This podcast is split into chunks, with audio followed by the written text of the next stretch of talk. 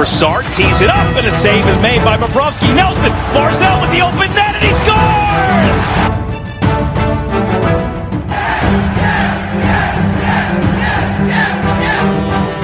Hi, and welcome to the Locked On Islanders podcast, part of the Locked On Podcast Network, your team every day. I'm your host, Gil Martin. I'm an Islanders columnist and historian, and I wrote the book Ice Wars, which covers the complete history of the Islanders' rivalry with the Rangers from 1972 to the modern era. Hello, everybody, and welcome to the Monday edition of the Locked On Islanders podcast. Hope everybody enjoyed the weekend, the Super Bowl, and most of all, how great is it to have Islanders hockey back after 10 days off for the All Star break and the CBA mandated bye week? Saturday afternoon, Islanders finally back on the ice for an NHL game. It felt like forever but thankfully it does take place. The Islanders play, and they earn a point in a 4 3 overtime loss to the Vancouver Canucks. Of course, we will break all of that game down for you, and it's a mixed bag. Uh, some points were very good, and the Islanders have to be happy to at least get one point, and it's crucial when you look at the standings.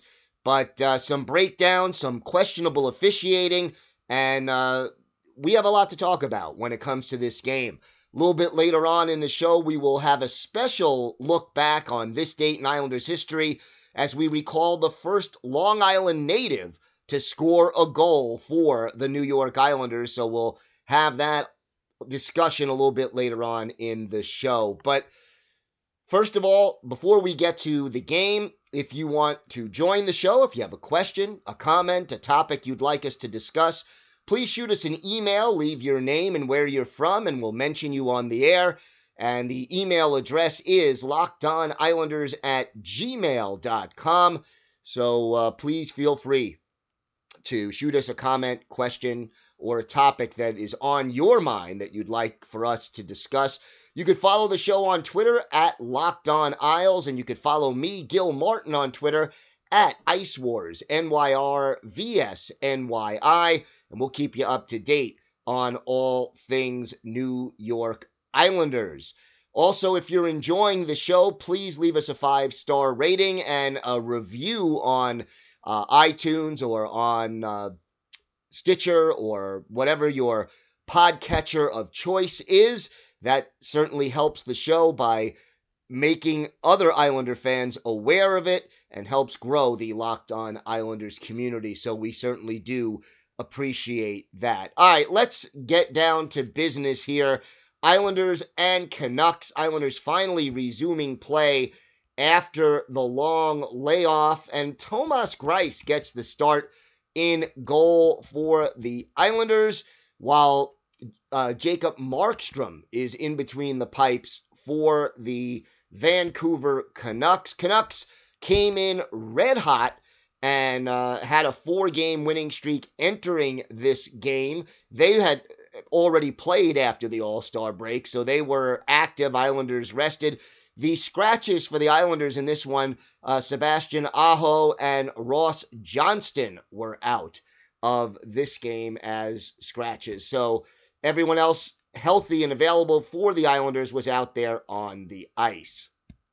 Now, this game did not get off to the best of starts for the Islanders. They had a little trouble uh, early on clearing the puck out of their own zone, and then just 209 into the game, JT Miller gets his 20th goal of the season. It's an unassisted goal, and what really made this goal possible more than anything was that Tom Kuhnhackl basically lost his stick.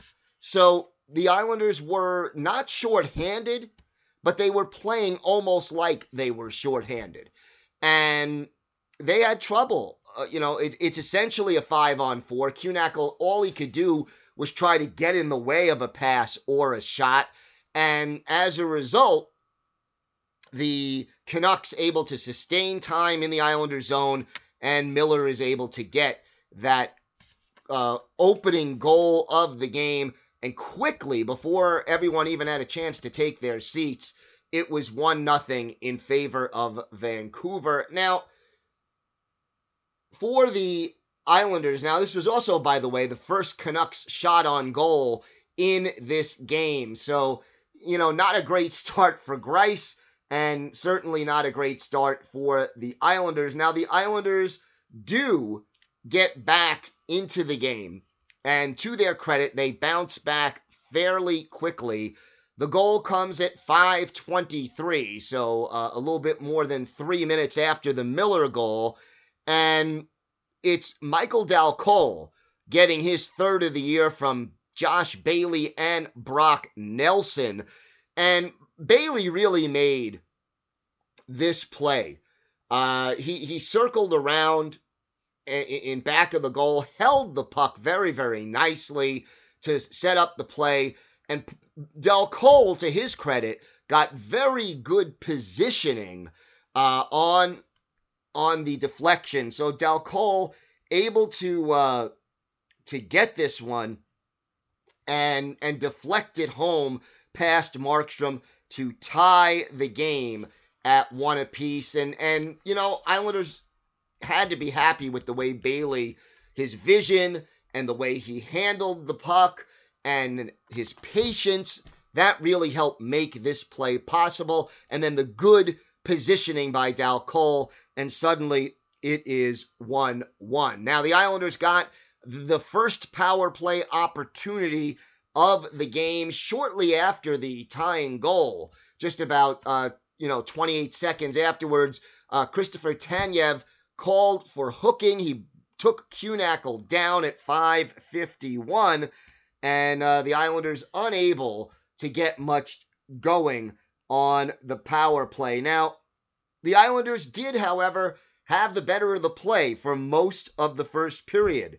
And he had some good forechecking early on by the uh, Brassard, Kuhnhackl, and Dal Colle line. And they were out shooting the Canucks for most of the period, ended up with a 12 5 advantage in shots on goal. But again, the Islanders unable to take advantage of the extra opportunities.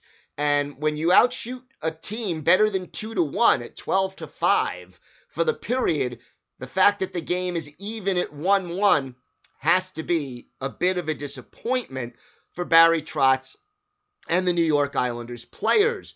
So after 20 minutes, you're out shooting the opposition 12 5 at home, but the game is all even at one apiece. All right, we're going to step aside. We'll come back and discuss the second period and the third period and overtime, of course, as well. More to talk about with this game and more on the Locked On Islanders podcast. So the second period gets underway. Islanders quickly go on the power play as Bo Horvat was called for tripping Tom Kuhnhackl. Second penalty drawn by Kuhnhackl in this game, but the Islanders don't get much going on the power play. They are really unable to sustain any kind of attack in the power play. A bit of a disappointment uh, in this particular opportunity and really over the course of the entire game. Something, again, that the Islanders are going to need to improve if they want to take that next step forward and become an elite contender for the Stanley Cup playoffs coming up this spring. And overall, for the Islanders, throughout the first period, period and a half, you know, we they had 12 shots on goal in that first period. They had a, a number of shots early in the second period, but too many of them were from the perimeter.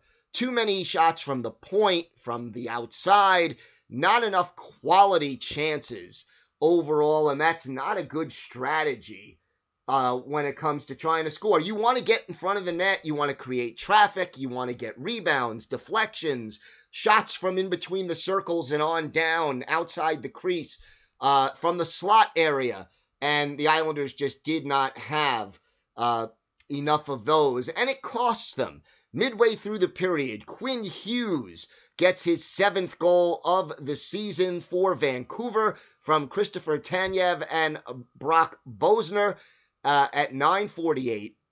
And this is, I think, out of all the goals scored in this game, one that Th- Thomas Greiss would like to have back. It slipped in between his pads. He didn't really play this one properly, and it beats him one of those things again that he wanted to have back and did not get that opportunity. Now, on the uh, that makes it two to one Vancouver, and then a little more than five minutes later, Vancouver makes it a three to one game, and this is a tough goal because it's a delayed penalty situation. Johnny Boychuk called for uh, a penalty. He took down a player in the defensive zone.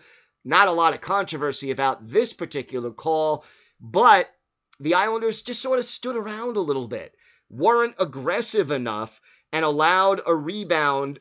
You know, Brandon Sutter with the shot. Uh, Tim Schaller gets the rebound, beats Greiss at 14:56. Schaller his fifth from Sutter and Adam Gaudette and all of a sudden the Islanders are down by a score of three to one, and you know the home crowd starting to get a little bit restless to say the least. Now, Islanders do bounce back, and this was a pretty goal and all set up. It's Jordan Eberle getting the goal, his eighth of the season, and it was all set up uh, by a beautiful saucer pass or feather pass by Anthony Beauvillier. Uh, Beauvillier with a with a pretty backhanded pass that sets up Eberle. Devon Toews also gets an assist. Time of the goal 1645. Eberle starting to come around, getting more goals, and we said he's more of a second half player very important for him to heat up, and he does seem to be doing just that. But the play really made by Beauvillier with that beautiful touch pass that really made the goal possible. Now, the controversial uh, moment in this game comes just a few seconds after that second Islanders goal. Uh, actually, it comes one minute and three seconds later. Uh, Adam Gaudette called for tripping Matthew Barzal, and yet Barzal, instead of a power play, the Islanders end up having to skate four on four because Barzal is called for embellishment uh, or diving, basically speaking.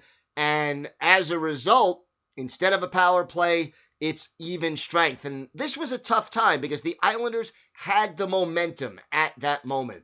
They were in control of the tempo. They had just gotten that goal and, and, and were climbing their way back into the hockey game, and a power play would have been a big opportunity for them.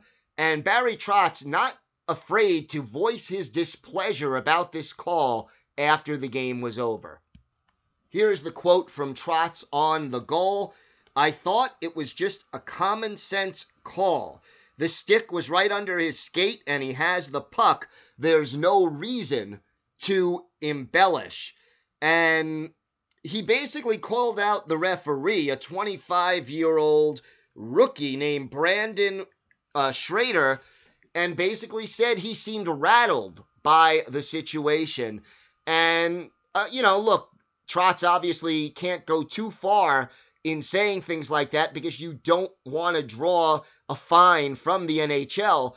But I, I, agree with him in the sense that the call really did not make a lot of sense.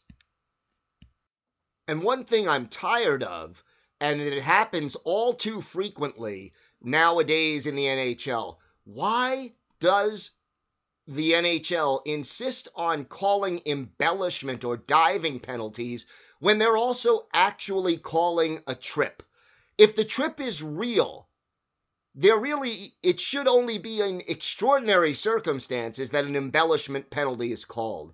When you want to call diving or in, or embellishment, and technically it's an unsportsmanlike conduct call, is when there is no trip and a player fakes going down and and and being taken out of the play and being tripped.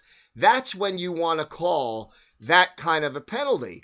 And instead, they're busy calling the embellishment penalty when there actually is a trip. It's one of those rules that really, on its face, does not make a lot of sense. And whether you agree with that interpretation or not, at the end of the day, this was not embellishment on the part of uh, of the Islanders and on the part of Matthew Barzal. It was a questionable call at best, and it cost the Islanders some momentum at that point in time. They do not get the power play, and as a result, the second period ends still with the score 3 to 2 in favor of the Vancouver Canucks. Trotz continued to argue the call, by the way, uh, as the second period expired. After 40 minutes, it was 3 2 Vancouver, Islanders out shooting the Canucks 20 to 17. And again, Trotz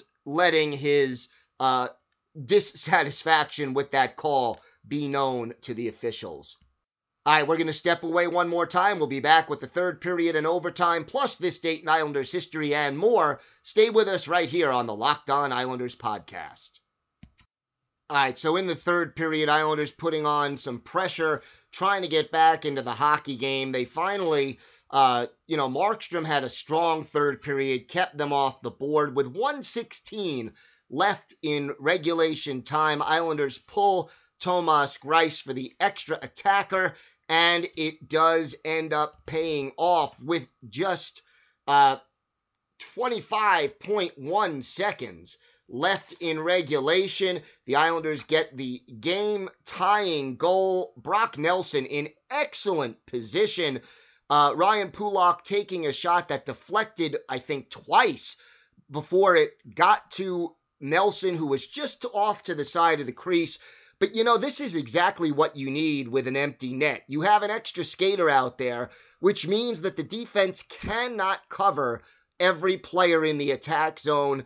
And Nelson was the one who was uncovered, and he was just off to the left side of the crease, was able to get the goal on the deflection. For Nelson, his 21st from Pulock and Barzal at 1934. And as a result, the Islanders tie the game. They head into overtime right there, and they got that big uh, point locked up as a result. Now, the game winning goal comes quickly in overtime. Quinn Hughes, his eighth from Elias Petter, uh, Pettersson and JT Miller at 42 seconds.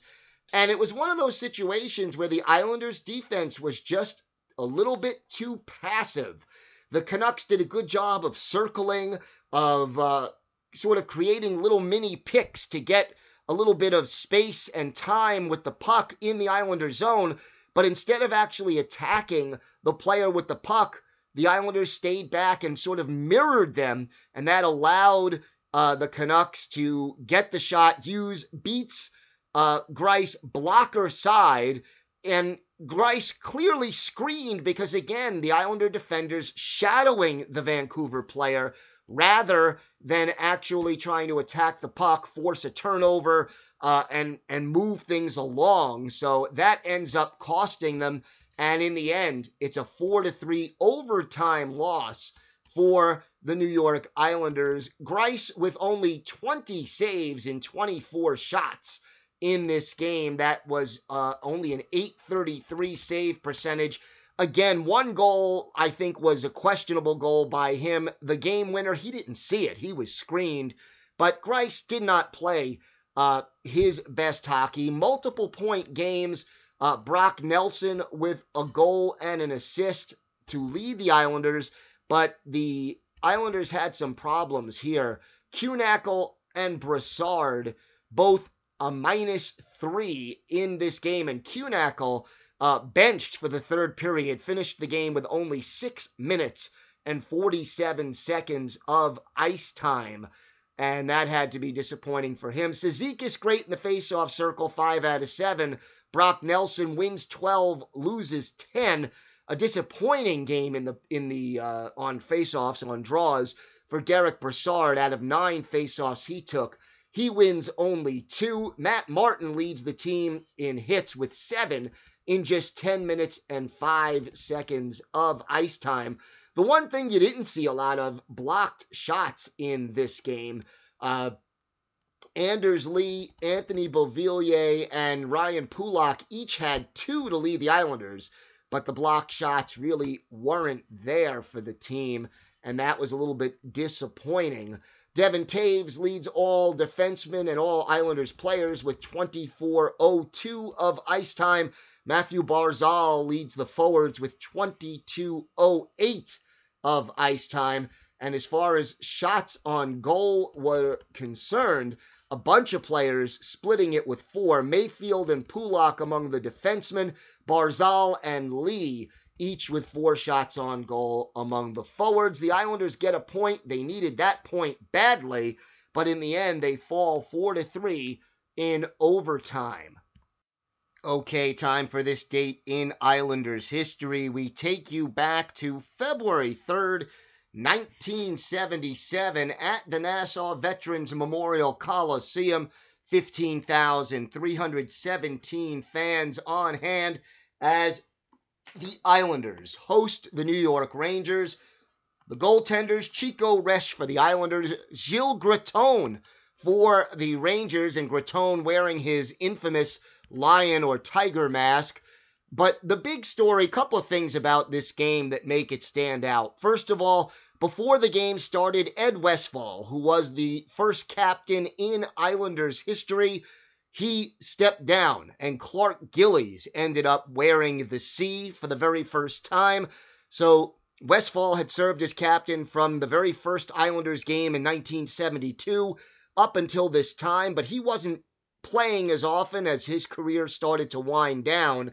So he would come off the, uh, get rid of the C and hand it to Clark Gillies. Now, Gillies it, it worked out pretty well for him. Just 221 into the game. Gillies, his 18th goal from Bryan Trottier and Denis Potvin, and quickly the Islanders had a 1 to nothing lead. But the Rangers answer back. Mike McEwen scoring his ninth goal at 321, exactly one minute after the Gillies goal. McEwen is ninth from Rod Gilbert, and the game is tied at one. JP Parise gives the Islanders a 2 to 1 lead with his 16th of the year from Jude Drouin and Denis Potvin. And at the end of 20 minutes, it's 2 to 1 in favor of the Islanders. In the second period, the Islanders get on the board quickly. Jean Potvin with his fifth of the year from Bert Marshall and Lorne Henning, 21 seconds into the period, and it was 3 to 1 Islanders, but the Rangers again answer back. Bill Goldsworthy, the former Minnesota North Star, with his fifth from Pat Hickey and Nick Fotiu at 101. So a pattern starting to develop. Islanders score, Rangers answer pretty quickly after that. Now, the Islanders increase their lead. They make it 4 to 2 as Bryan Trottier scores his 19th from Gillies and Denis Potvin at 627. And then the Rangers answering back. Left wing Steve Vickers, his 15th from Carol Vadnais and Walt Tkachuk at 10 11. And after 40 minutes, it is 4 to 3 in favor of the Islanders.